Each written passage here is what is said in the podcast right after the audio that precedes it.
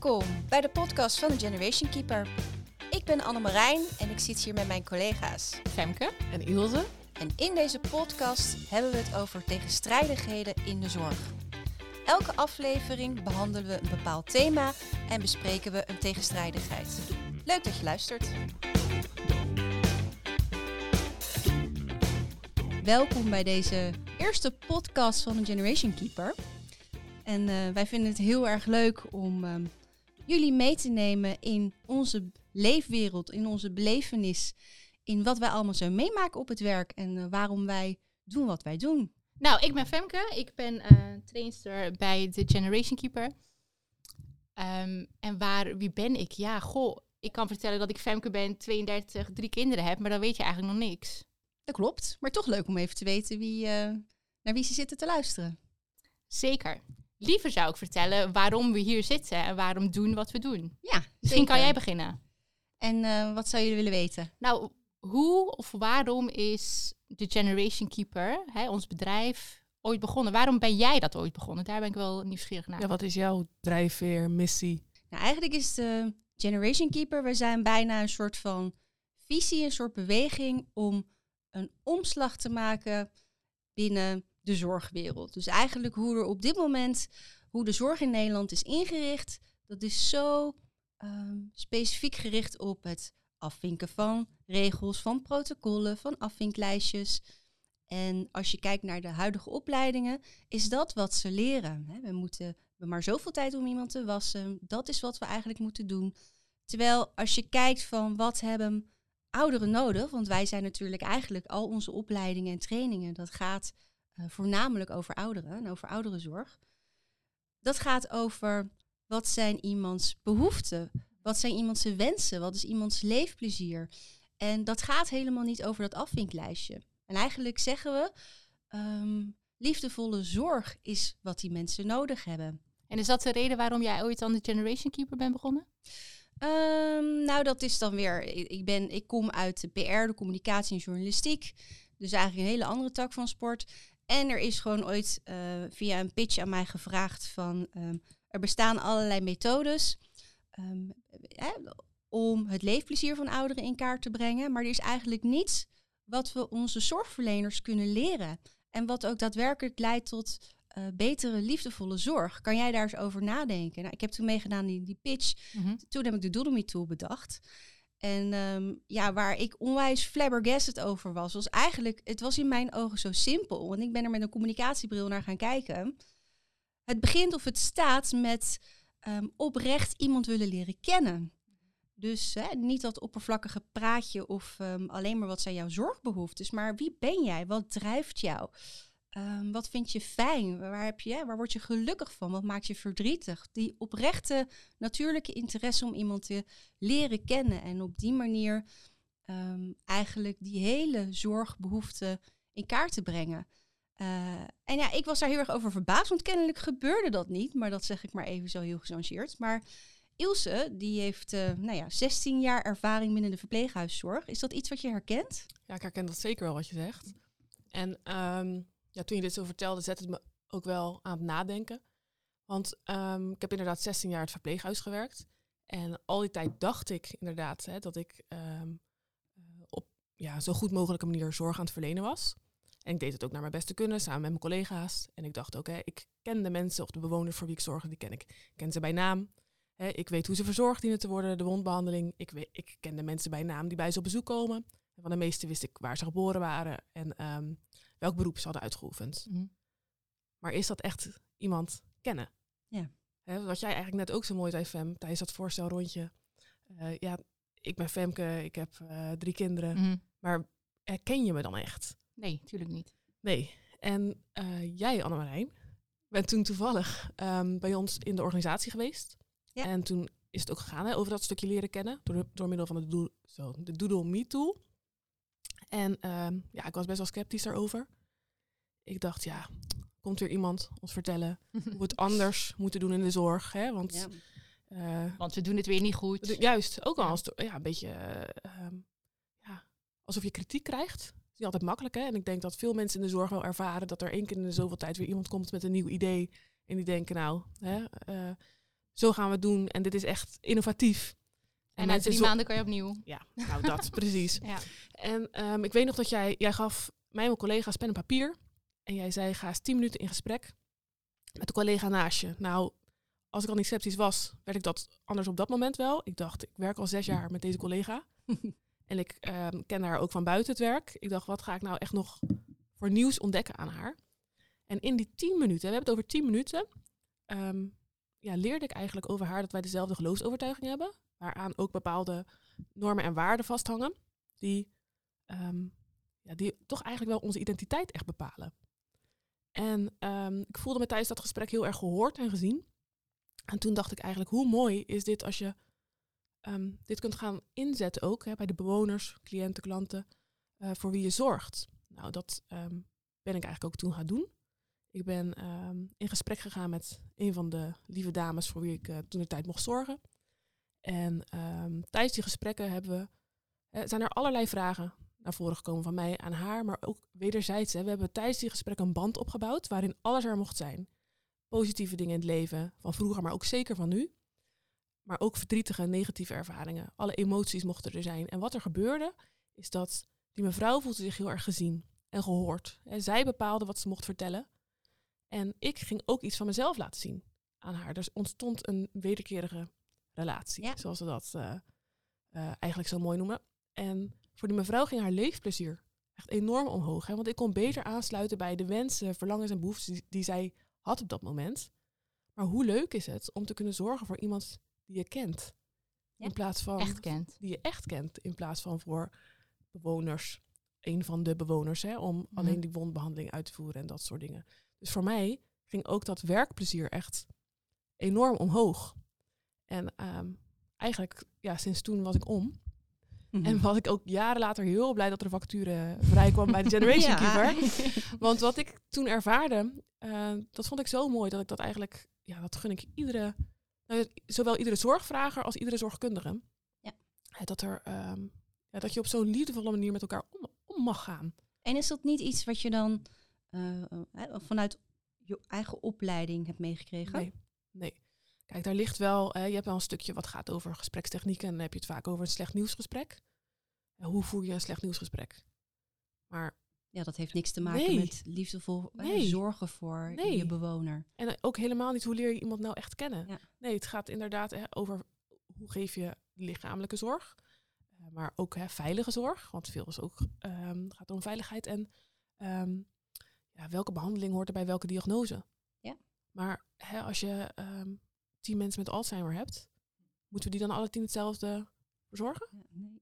Nee, die hebben niet alle tien. Nee. Dezelfde behoeftes, Dat, dat oprecht nieuwsgierig zijn, dat leer je niet. Nee. Nee. Maar, want ja, wat is jouw drijfveer? Jouw, ja, wat, wat raakt jou hierin zo? Nou, voordat ik bij de Generation Keeper eh, werkte, heb ik altijd in de crisiszorg gewerkt. Bij mensen met moeilijk begrijpbaar gedrag, wat we tegenwoordig heel graag signaalgedrag noemen. Omdat het toch een signaal is ehm, om hulp, om gezien en gehoord te worden. Hè, wat jij ook zo mooi zei in jouw verhaal. En in die tijd in de crisiszorg heb ik best ingewikkelde mensen mogen begeleiden. En die heb ik eigenlijk altijd voor altijd in mijn hart gesloten. Om, die mensen werden vaak toch met aannames, met bepaalde oordelen behandeld. Want hey, jij bent gevaarlijk of jij doet gekke dingen. Dus nou ja, we kunnen eigenlijk niks meer met je. En wat wij daar toen deden in de organisatie waar ik werkte, was ook als het ingewikkeld werkt, of werd tenminste, ehm, kozen we ervoor om onvoorwaardelijk naast die mensen te blijven staan.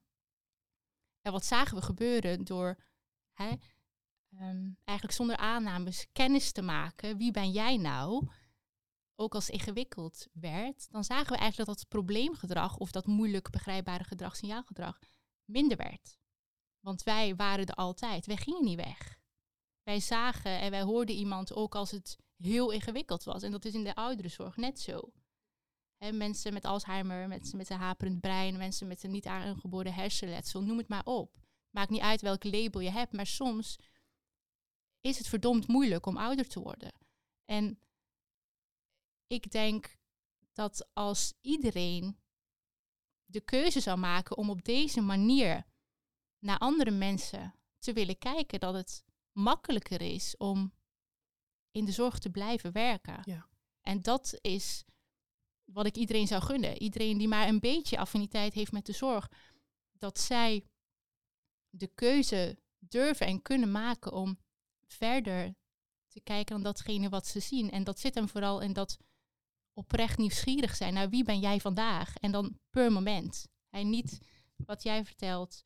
ehm, ja, cliënt A doet dit, dus dit en dit werkt. Nee, zo werkt het niet. Het is echt aan jou. Jij start bij jou om elke keer opnieuw nieuwsgierig te zijn. Wie ben jij? Als jij aan mij vraagt hoe gaat het met jou? Nou ja, zeg ik goed en loop je door, hè, bijvoorbeeld.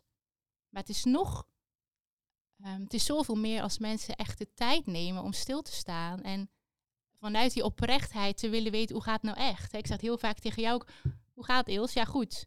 Hoe gaat het nou echt? Ja. En dat is toch, al is het alleen maar die extra vraag vanuit die oprechtheid, dat zorgt ervoor dat je mensen op een andere manier leert kennen. En wat uiteindelijk weer zorgt voor verbondenheid. En verbondenheid tussen mensen, dat hebben we eigenlijk allemaal nodig. Ja, en het maakt de zorg denk ik ook makkelijker uiteindelijk. Ja, Dus ik denk juist zo, zodra je een persoonsrelatie, een oprechte, wederkerige relatie hebt met je bewoner, dan maakt dat de zorgmomenten vaak ook makkelijker. ja en je krijgt ook veel meer voor elkaar, denk ik. Ja, dat denk ik ook. Vanuit die betekenisvolle relatie. Ja. Want je hebt een band opgebouwd. En dan is het niet meer heel ingewikkeld om jouw doel te bereiken. Nee, dan vertrouw je op die band. En stap voor stap kom je uiteindelijk wel bij jouw doel. Ja, en de vraag is ook, is dat doel belangrijk of is dat eigenlijk ondergeschikt aan de reis er naartoe? Of is het doel de betekenisvolle relatie Ja, aangaan met de ander? En is dat niet wat we Ja. allemaal eh, willen uiteindelijk? Nou ja, jij zegt zo mooi, hè, betekenisvol. En ik denk dat ehm, ja, het overgrote deel van de mensen die ooit voor de zorg heeft gekozen, Mhm.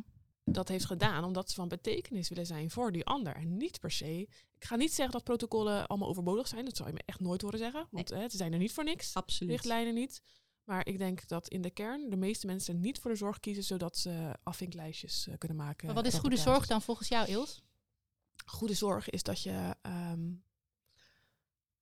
kijkt, luistert, voelt naar wie jouw bewoner of klant echt is. Mhm. En ehm, ja, je aanpast naar de behoeftes en de verlangens die diegene echt heeft. En als dat is, ehm, goede zorg hoeft voor mij niet te zijn dat iemand zijn wond twee keer per dag verzorgd wordt. Want stel nou dat die persoon dat niet wil, ben je dan nog steeds goede zorg aan het leveren? Nou, dat vind ik wel een interessante. Want wat is de definitie van goede zorg? Is het alleen, hè, dat, wat jij zegt, dat medische stuk? Dat Wel of dus niet? nee. Wat is het dan nog meer volgens jou? Goede zorg is denk ik het, ehm, ja, ik wilde zeggen, een stukje normatief en narratieve kennis bij elkaar. Hè? dat Dus is wel heel ingewikkeld heel voor de eerste ingewikkeld, podcast. wou ik zeggen. Dus het- ik ga even, even wat, eh, wat losser maken. Ik denk hè, de noodzakelijke zorg die er bestaat, hè, Mhm. vanuit de diagnose. Ja. Maar daarna, juist, daarnaast juist ook het verhalend kennen. Wie En is die persoon? Juist. En het afwegen van die Ja. noodzakelijke zorg. Ja, en is noodzakelijke zorg iets wat iedereen kan? Eh, nee, er zullen altijd bepaalde handelingen zijn, complexe handelingen, ehm, die uitgevoerd moeten worden door een arts of door een verpleegkundige. Maar wel als je kijkt naar 80% van de werkzaamheden binnen een verpleeghuissetting, kan gedaan worden door iemand die niet niveau 5 heeft. Of, ehm, of hoger. Dat kan allemaal gedaan worden door mensen die misschien niet eens geschoold zijn in die hoogcomplexe zorg. En misschien juist alleen maar in die laagcomplexe zorg. ja, want zorg is ook gewoon luisteren. Hè? Is juist luisteren naar iemand. Er zijn voor iemand wanneer het moeilijk hè, gaat. Of wanneer die persoon het moeilijk heeft. Wanneer er sprake is van verdriet of boosheid. Wanneer je even de tijd kunt nemen om op het randje van het bed te gaan zitten. En heb je daar echt een diploma voor nodig, inderdaad? Nee, wel ons, ons diploma. Ja. Onze opleiding.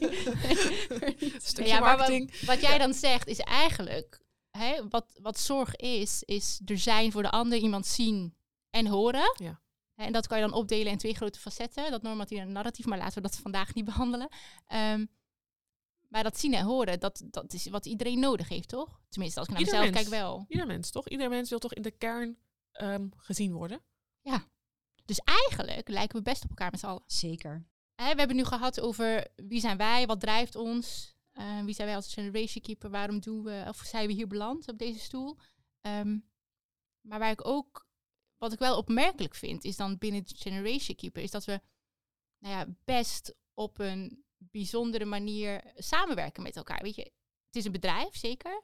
Alleen ervaar ik het niet als mijn werk. Nee, Nee, goed, zeker niet. ja, heel Ja. goed. En zit daar iets achter? Of, ehm, Nou, waarom, ben je, ben je, waarom heb je er ooit voor gekozen om op deze manier te ondernemen? nou wat ik... Laten we vooropstellen, wij zijn alle drie ambitieuze... eh, nou, nog enigszins jonge vrouwen hè, in, mijn, eh, in, eh, in, mijn, in onze ogen. Ik voel me heel in jong. mijn ogen. Maar ehm, wij hebben wel ook alle drie jonge kinderen. En het is best eh, ingewikkeld als je en die rol ehm, als moeder wil nemen en je bent ambitieus om dat in een 9 tot 5 baan te combineren. Eigenlijk, naar mijn ogen, gaat dat niet. En waar ik zelf altijd een bloedhekel aan heb gehad, is om ergens op kantoor te moeten zitten van 9 tot 5.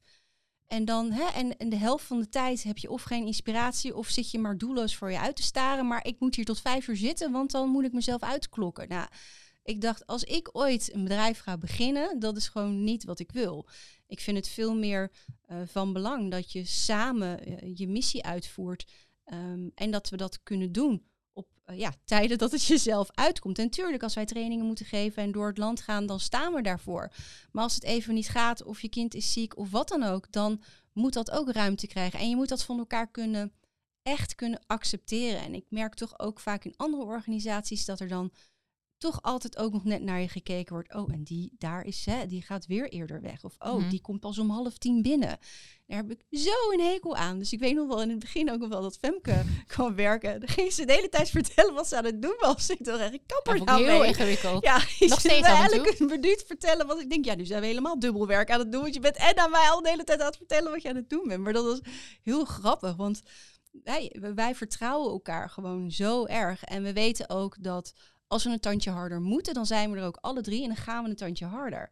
Maar het is ook de kunst om in tijden dat, het, eh, dat je rustiger hebt, om die rust dan ook daadwerkelijk te pakken. En dan gaan we samen naar de sauna. Dan gaan we naar de sauna, ja. Dat hebben we ook inderdaad gedaan. Heerlijk. Nou, ons eerste teamuitje. Ja, of we zitten weer lekker in een podcaststudio. Ja. Kijk hoe dat is. Ja.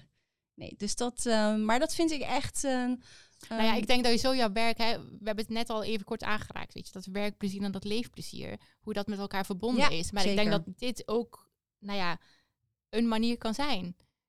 Doordat je het zelf kan invullen zoals je zelf wil, dat dat jou ook ehm, die, dat werkplezier blijft geven. Omdat je zelf heel veel ehm, ruimte ervaart, ruimte hoop ik. ervaart. Ja. Ja, ja. Ja. Dus nee, dus dat vind ik echt een heel belangrijk onderdeel. En we zeggen allemaal, hè, en nu er wordt zo vaak geroepen, maar vrouwen moeten meer werken, meer uren en dit. Nou ja, Ik heb daar eh, iets over gehoord vanuit het nieuws. Ja, dus- Vrouwen moeten langer of meer werken. meer werken, niet meer deeltijd. En eh, nou, dat is eh, superleuk. Maar ja, dan moet er wel kinderopvang zijn. En dan moet die wel überhaupt beschikbaar zijn of noem maar op. Dus ik vind het allemaal al zo... Mensen die roepen vaak van die dingen zonder dat ze daar dan echt over nadenken of zich verplaatsen in andere situaties. Wat je daar zegt vind ik echt heel mooi. Want hè, mensen roepen zomaar dingen, mensen vinden van alles. En dat is ook wel iets wat ik vind. Dat mensen veel te veel vinden. Nee, maar echt. Want we vinden een hoop, maar is het dan altijd de moeite waard om dat hardop te verspreiden, wat jij vindt? Hè? Of is het ook een keuze om eerst te gaan kijken? Hè? Wat jij ook zo mooi zei in dat voorbeeld met die bewoner. We vergeten om echt te kijken naar de mens, naar de klant, naar de bewoner. Hè, misschien kunnen we het wel veel breder trekken dan datgene wat wij doen. En is het meer ehm, niet eens onze missie, maar bijna een filosofie of een zienswijze. Van hey, hoe kijk je naar de wereld om jou heen? Ja. Moet je alles wat je vindt maar droppen en eh, verspreiden? Of kan het ook een kracht zijn om niets te vinden, nog niks te vinden en eerst te gaan kijken? ja, of daar even op te broeden. En draagt het bij als ik inderdaad zeg wat ik vind? En wat doet dat met de ander? Je had het net over missie. Want wat, wat is dan onze gezamenlijke missie? Nou, ik denk dat we dan eerder kunnen betrekken naar, naar, naar ons als bedrijf. Hè. Wat, wat, wat doet de Generation Keeper nou concreet? Ja, concreet is de Generation Keeper zijn wij eigenlijk een opleidingsinstituut die trainingen verzorgt voor mensen die werken of willen werken in de ouderenzorg.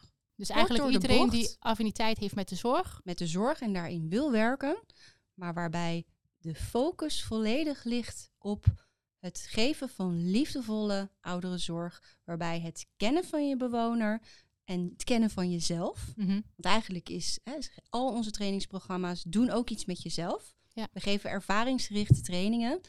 En we zeggen ook, je kan wel theorie lezen, maar als je niet ervaart wat daar staat, dan voel je het niet. Dus dan kan je het ook veel moeilijker in de praktijk brengen. Dus ervaren wat we met lesstof bedoelen, dat is denk ik ook waar wij het beste in zijn en wat wij het allerbeste kunnen. Als er in een training niet gehuild is, hebben wij geen goede training gegeven. Nee, dat is, Ja, het is echt wat.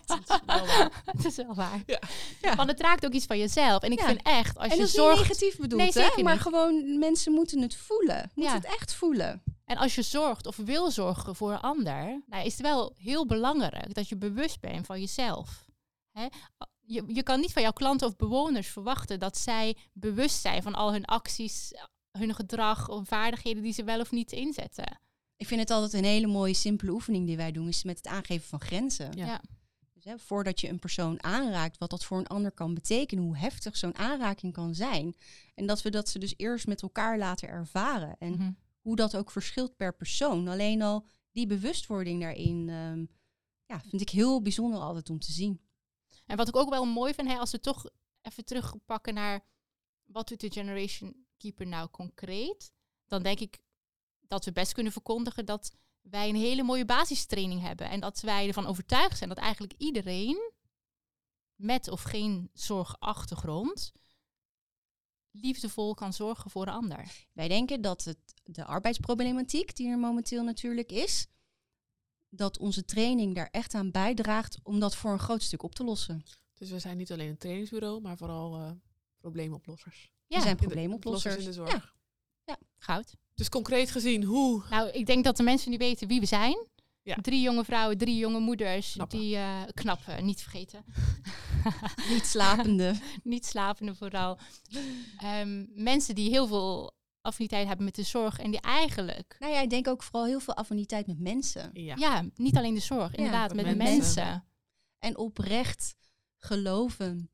Dat iedereen Mm. zich gezien en gehoord kan voelen. Ja. Maar dat het wel een keuze is. Ja, en dat ook veel meer mensen dat kunnen. En dat je dat niet leert in de huidige onderwijsprogramma's. Dat daar, dat daar iets anders voor nodig is. Wij willen echt wel.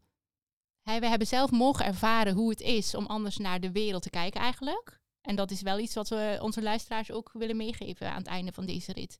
Hè, dat ze hopelijk ook door een net iets andere bril naar de medemens kunnen kijken. Want in de kern lijken we toch een hoop op elkaar. Zeker.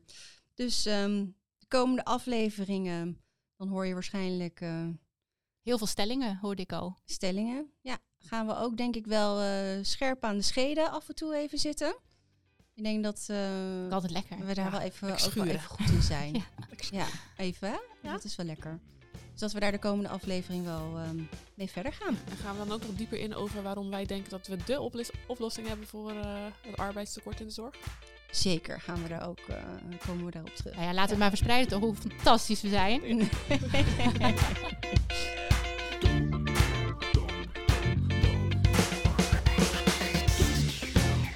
Als je nog steeds luistert, gefeliciteerd. Je hebt het einde gehaald. Wil je niks missen van onze podcast? Abonneer je dan. En ben je nieuwsgierig geworden naar ons? Kijk dan op www.generationkeeper.nl. En eh, wil je een ervaring met ons delen? Heel graag doe dat dan via onze socials. Tot snel!